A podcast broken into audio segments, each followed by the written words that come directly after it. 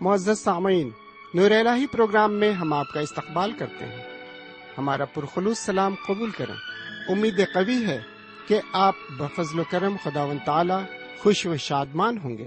ان دنوں ہم مقدس بائبل کے پرانے عہد نامے سے سیم النبی کی دوسری کتاب کا مطالعہ کر رہے ہیں۔ سیم النبی کی دوسری کتاب، پہلی کتاب کا بقیہ حصہ ہے۔ داؤد کی حکومت، یہودا اور اسرائیل سمیت پوری قوم پر حکمرانی کی تاریخ ہے۔ اس کتاب میں داؤد کی لغزش اور گناہوں کے ازالہ سے متعلق ذکر ہے اور پھر داؤد کی خدا پرست اور کامل مومن کی تصویر پیش کی گئی ہے۔ آئیے آج کے اس مطالعے میں ہم خدا کے کلام کے ساتھ پیش رو ہوں اور احکام خدا بندی سے روبرو ہوں۔ قبل اس کے کہ ہم خدا کے کلام کی طرف بڑھیں، آئیے سنتے ہیں ایک مسیحی نغمہ۔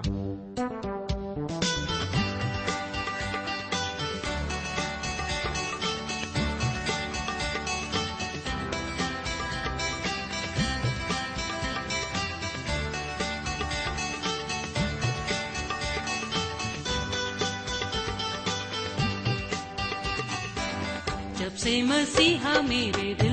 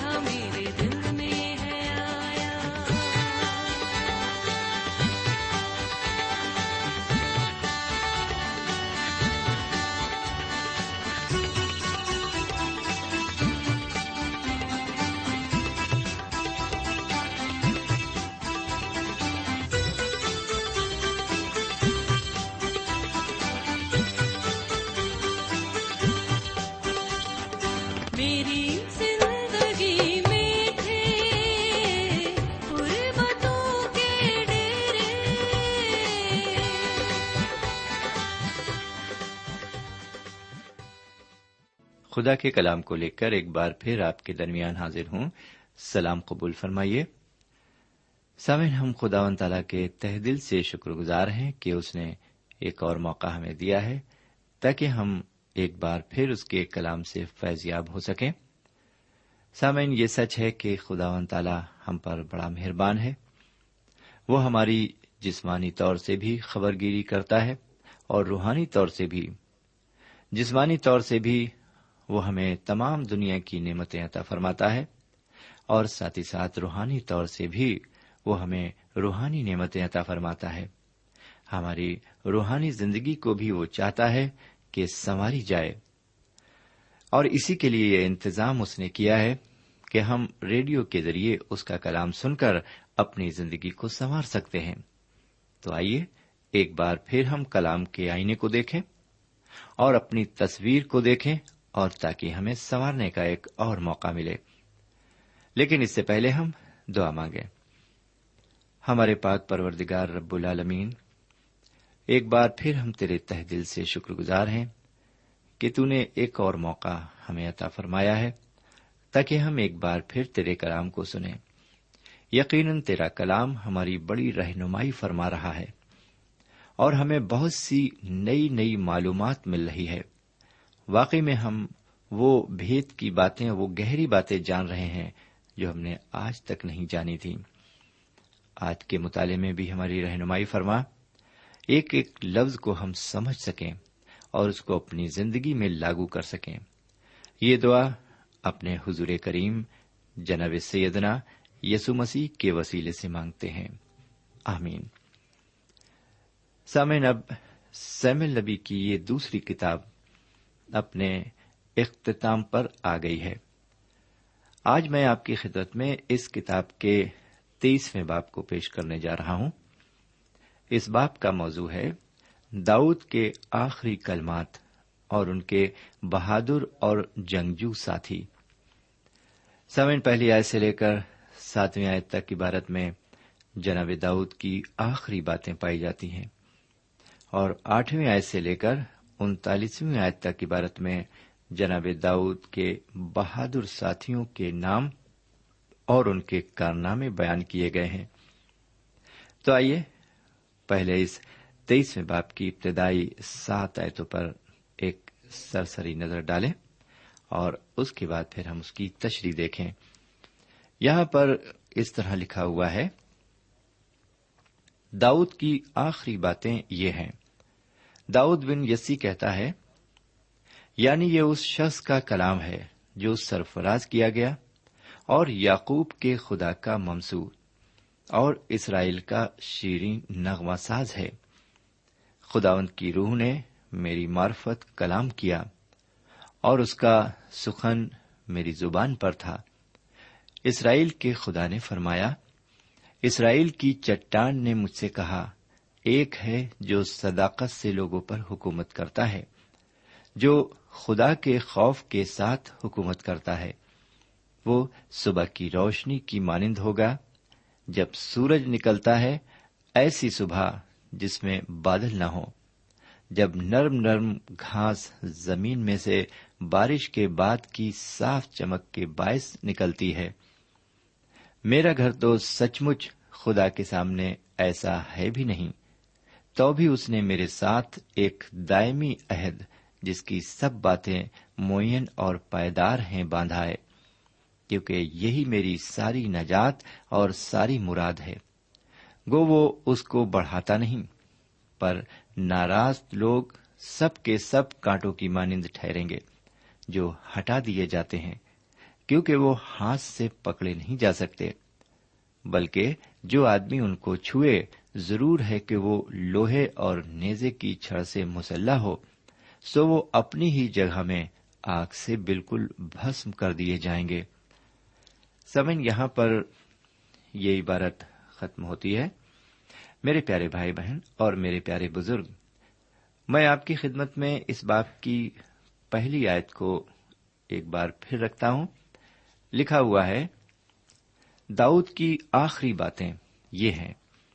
داؤد بن یسی کہتا ہے یعنی یہ اس شخص کا کلام ہے جو سرفراز کیا گیا، اور یعقوب کے خدا کا ممسو اور اسرائیل کا شیریں نغمے ساز ہے۔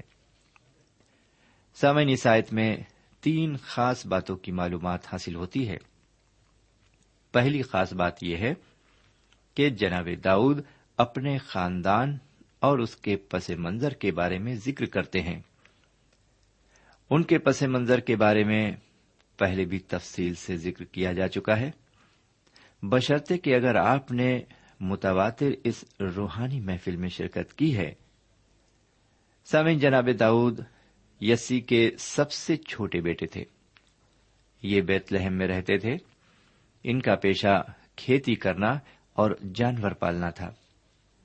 جناب داؤد اپنے باپ کے ریوڑ کی گلے بانی کرتے تھے۔ اور اپنے جانوروں کو جنگل میں چرانے لے جاتے تھے یعنی کہ یہ ایک چرواہے تھے۔ یہ بچپن سے خدا پرست اور عبادت گزار تھے۔ یہ بہت بہادر تھے۔ یہاں تک کہ یہ خونخوار جنگلی جانوروں کا مقابلہ اکیلے کرتے تھے۔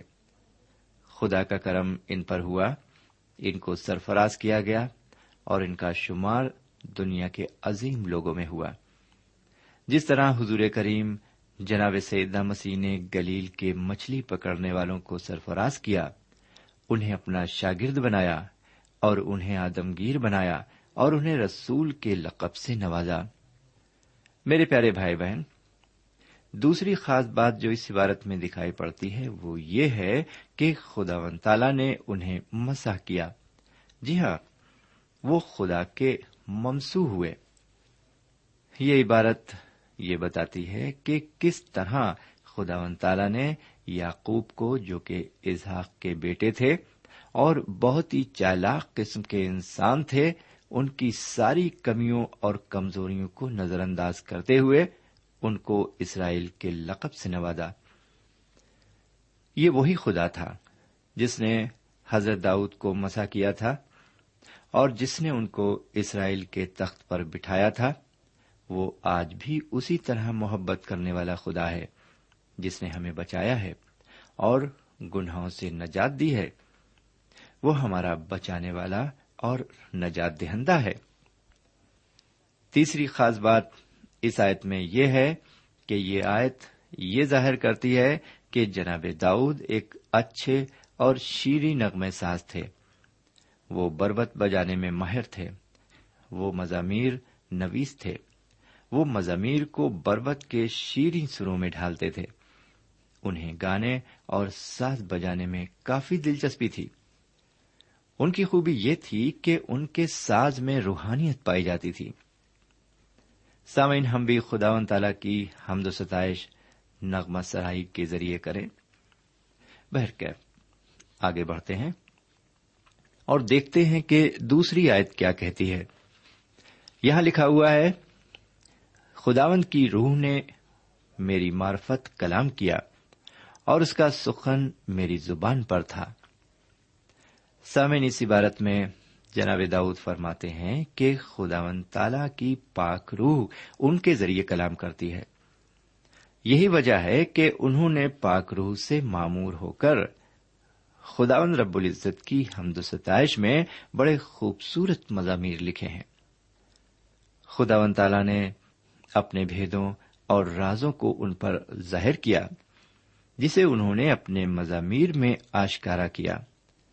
سیدنا مسیح کے شاگرد جناب پترس فرماتے ہیں، اور پہلے یہ جان لو کہ کتاب مقدس کی کسی نبوت کی بات کی تعویل کسی کے ذاتی اختیار پر موقف نہیں، کیونکہ نبوت کی کوئی بات آدمی کی خواہش سے کبھی نہیں ہوئی۔ بلکہ آدمی روح القدس کی تحریک کے سبب سے خدا کی طرف سے بولتے تھے۔ سامعین، آپ اس بات کو اچھی طرح سے جان لیں اور اپنے ذہن نشین کر لیں کہ صحیفے اور مقدس مکتوب روح القدس کی ہدایت سے لکھے گئے ہیں۔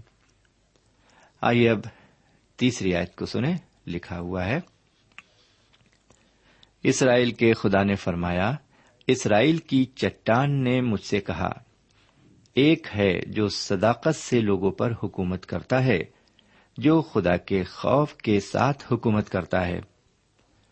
جناب داؤد، روح القدس سے معمور ہو کر فرماتے ہیں، ایک ہے جو صداقت سے لوگوں پر حکومت کرتا ہے، جو خدا کے خوف کے ساتھ حکومت کرتا ہے۔ سمن یہ اپنے آپ میں ایک گواہی ہے۔ جو خدا و تعالی نے جناب داؤد کے بارے میں دی۔ جناب داؤد نے خدا کے خوف کے ساتھ حکومت کی۔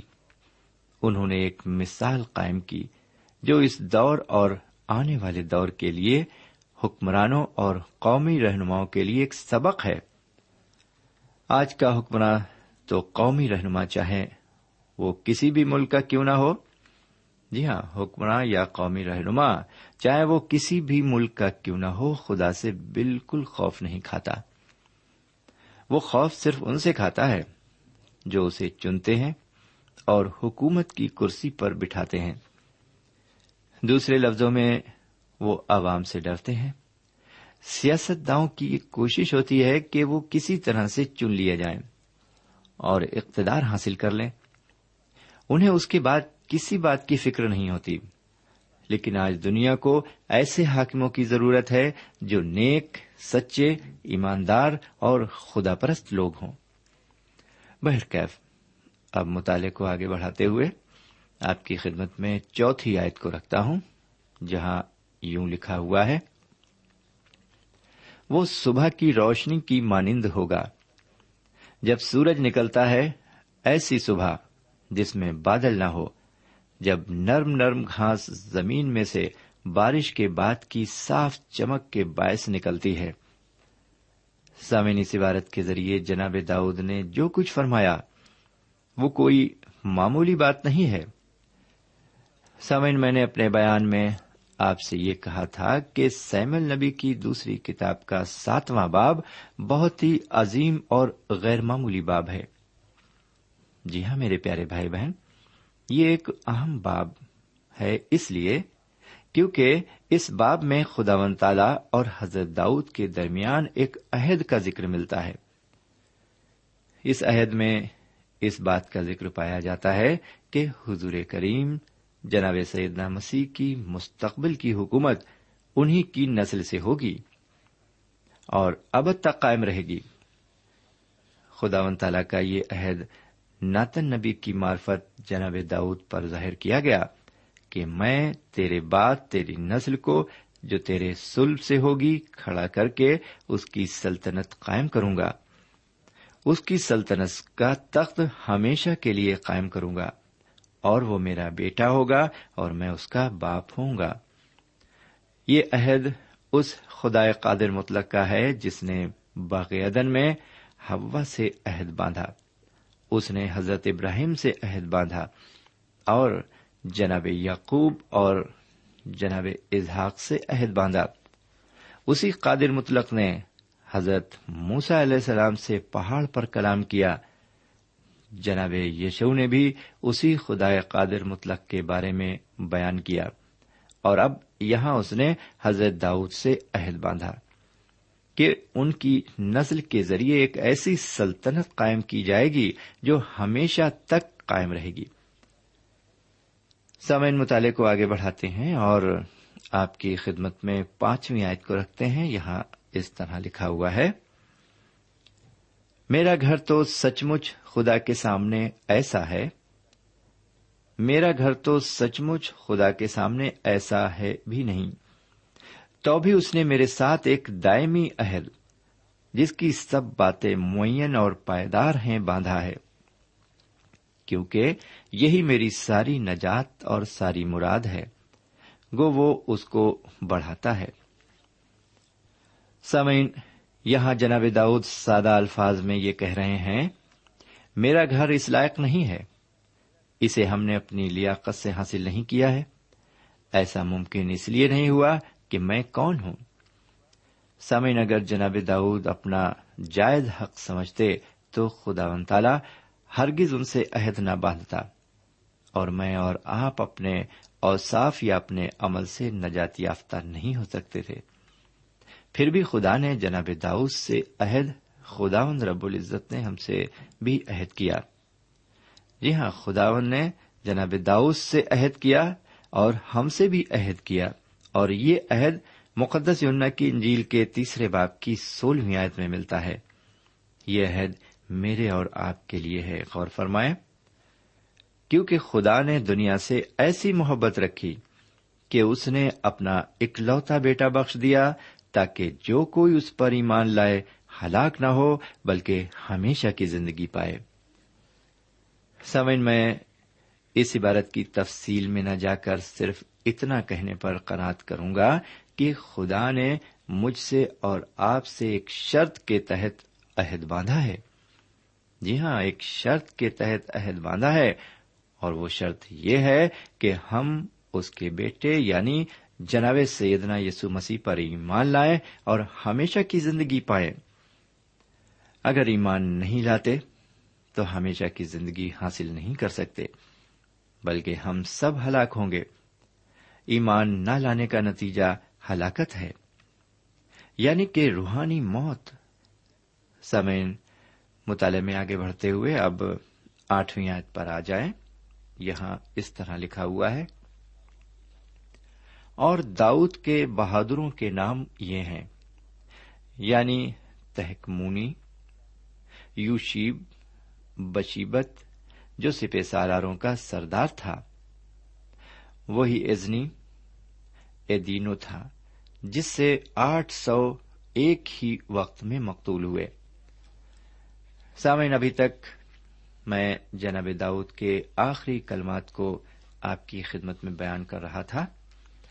اب میں آپ کو ان کے بہادروں کے بارے میں بتانے جا رہا ہوں۔ جی ہاں بہادروں کے بارے میں۔ یہ اس باپ کا دوسرا حصہ ہے۔ سمے آپ کو یاد ہوگا، یہ لوگ جناب داؤد کے ساتھ اس وقت ہو لیے تھے جب وہ جلا وطنی یا ملک بدر تھے۔ جی ہاں جب وہ جلا وطن تھے یا ملک بدر تھے۔ جب ساؤل، جو کہ اسرائیلیوں کا اس وقت بادشاہ تھا، ان کا پیچھا کر رہا تھا اور انہیں ایک پسو کی طرح تلاش کر رہا تھا اور ان کو غاروں میں پناہ لینی پڑتی تھی۔ اس وقت وہ لوگ جو مصیبت میں یا پریشانی میں مبتلا تھے، ان کے ساتھ ہو لیے۔ یہ لوگ بھی ساؤل کے ظلم کے شکار کسی نہ کسی طرح سے ضرور ہوئے تھے۔ ان کے علاوہ وہ لوگ بھی داؤد کے ساتھ شامل تھے، جو ساؤل کے قرضدار تھے اور اپنے قرض کو ادا نہیں کر سکتے تھے۔ ان میں وہ لوگ بھی شامل تھے جو ساؤل سے نفرت کرتے تھے۔ سامعین، کچھ اسی طرح کے مصیبت زدہ لوگ حضور کریم جناب سیدہ مسیح کے پاس بھی آتے ہیں۔ جی ہاں اور آج بھی آ رہے ہیں۔ ان کے پاس آنے والے لوگ اسی قسم کے تھے۔ وہ اپنے گناہوں کے اعتبار سے قرضدار تھے اور انہوں نے ان کے گناہوں کو معاف کیا۔ سمے نگر آپ بھی اپنی زندگی میں آسودہ نہیں ہیں اور بے اطمینانی اور بے چینی محسوس کرتے ہیں۔ اور آپ کی زندگی پوری طرح مطمئن نہیں ہے، تو آپ کے لیے میرے پاس ایک پیغام ہے۔ وہ پیغام یہ ہے کہ آپ اپنی زندگی میں نجات، سکون اور ابدی خوشی پانے کے لیے حضور کریم جناب سیدنا مسیح کے پاس تشریف لائیے۔ وہ آپ کو آپ کی موجزن اور تلاتم زندگی سے ضرور نجات بخشیں گے۔ لیکن ہم کیا کر رہے ہیں؟ اس اطمینان کو پانے کے لیے جو حقیقی اطمینان ہے، جو ہماری زندگی کے لیے ضروری ہے، اس کو پانے کے لیے ہم کیا کر رہے ہیں؟ ہم اپنی ترکیبیں استعمال کر رہے ہیں، اپنی کاوشوں کے بل پر اس اطمینان کو، اپنی کوششوں کے بل پر اس اطمینان کو حاصل کرنا چاہتے ہیں۔ اور یہ تو اس طرح ہوا، جیسے ایک آدمی کے احاطے میں کاٹے دار جھاڑیاں اگائیں۔ اور وہ ان جھاڑیوں سے بہت بے چین اور پریشان تھا۔ اس نے کیا کیا کہ ایک دن قینچی لی اور قینچی لے کر ان جھاڑیوں کو اوپری اوپر سے کتر ڈالا اور وہ یہ خوش فہمی میں مبتلا ہو گیا کہ میں نے ان جھاڑیوں کا سفایا کر دیا۔ میں نے ان جھاڑیوں کو ختم کر دیا۔ لیکن کیا ہوا؟ وہ وقتی خوشی تھی اس کی۔ لیکن بعد میں ان جھاڑیوں کی جڑوں میں سے نئے نئے قلعے پھوٹے۔ اور جب نئے نئے قلعے پھوٹے تو کیا ہوا؟ وہ جھاڑیاں پہلے سے بھی زیادہ خوفناک ہو گئیں۔ جی ہاں پہلے سے بھی زیادہ خوفناک ہو گئیں اور بہت بڑے بڑے اس میں جھنکار نکل آئے۔ میرے پیارے بھائی بہن، ہم بھی حقیقی اطمینان کو اسی طرح سے حاصل کر رہے ہیں اور جو بدبنی ہے وہ اپنی زندگی سے اسی طرح سے ہٹا رہے ہیں۔ ہم جھاڑیوں کو اوپر سے کتر رہے ہیں۔ لیکن ضروری ہے ان جھاڑیوں کی جڑوں کو نکالنا میرے پیارے بھائی بہن، ہماری زندگی میں وہ جڑیں گناہ کی جڑیں ہیں۔ جی ہاں گناہ کی جڑیں۔ یہ گناہ کی جڑیں تبھی نکل سکتی ہیں جب ہم اپنی زندگی میں حضور کریم جناب سیدنا یسو مسیح کو آنے کی دعوت دیں۔ یقیناً وہ ہمارے اس دل کو، ہماری زندگی کو گناہ کی گندگی سے صاف کر دیں گے۔ کاش کے خدا ہمیں ہدایت فرمائے اور ہمیں یہ توفیق دے کہ ہم پوری طرح سے اثر نو نجات یافتہ انسان بن جائیں۔ آمین اور سما آمین۔ اب آج یہیں پر ہم آپ سے اجازت چاہتے ہیں۔ اجازت دیجیے خدا حافظ۔ سامعین، ابھی آپ نے ہمارے ساتھ پرانے عہد نامے سے سیمل نبی کی دوسری کتاب کا مطالعہ کیا۔ اس مطالعے سے آپ کو روحانی برکتیں ملی ہوں گی۔ ہمیں توقع ہے آپ اپنے نیک جذبات بذریعہ خط ہم تک ضرور پہنچائیں گے۔ ہمیں آپ کے خط کا انتظار رہے گا۔ ہمارا پتہ ہے۔ پروگرام نور ال post box number one five seven five Sialkot Pakistan. پتہ ایک بار پھر سن لیں۔ پروگرام نور ال پوسٹ باکس نمبر ایک پانچ، سات پانچ سیال کوٹ پاکستان۔ اب آپ ہم سے ٹیلی فون اور ای میل سے بھی رابطہ قائم کر سکتے ہیں۔ ہمارا ٹیلی فون نمبر ہے nine two three four four six four zero four five seven eight. نو دو تین چار چار چھ چار صفر چار پانچ سات آٹھ۔ ہمارا ای میل پتا ہے۔ N A E M three nine four nine eight Hotmail dot com N A E M three nine four nine eight Hotmail dot com ہمارے پروگرام کا وقت اب یہیں پہ ختم ہوتا ہے۔ اگلے پروگرام میں خدا کے کلام کے ساتھ پھر حاضر خدمت ہوں گے۔ تب تک کے لیے اجازت دیں۔ خدا حافظ۔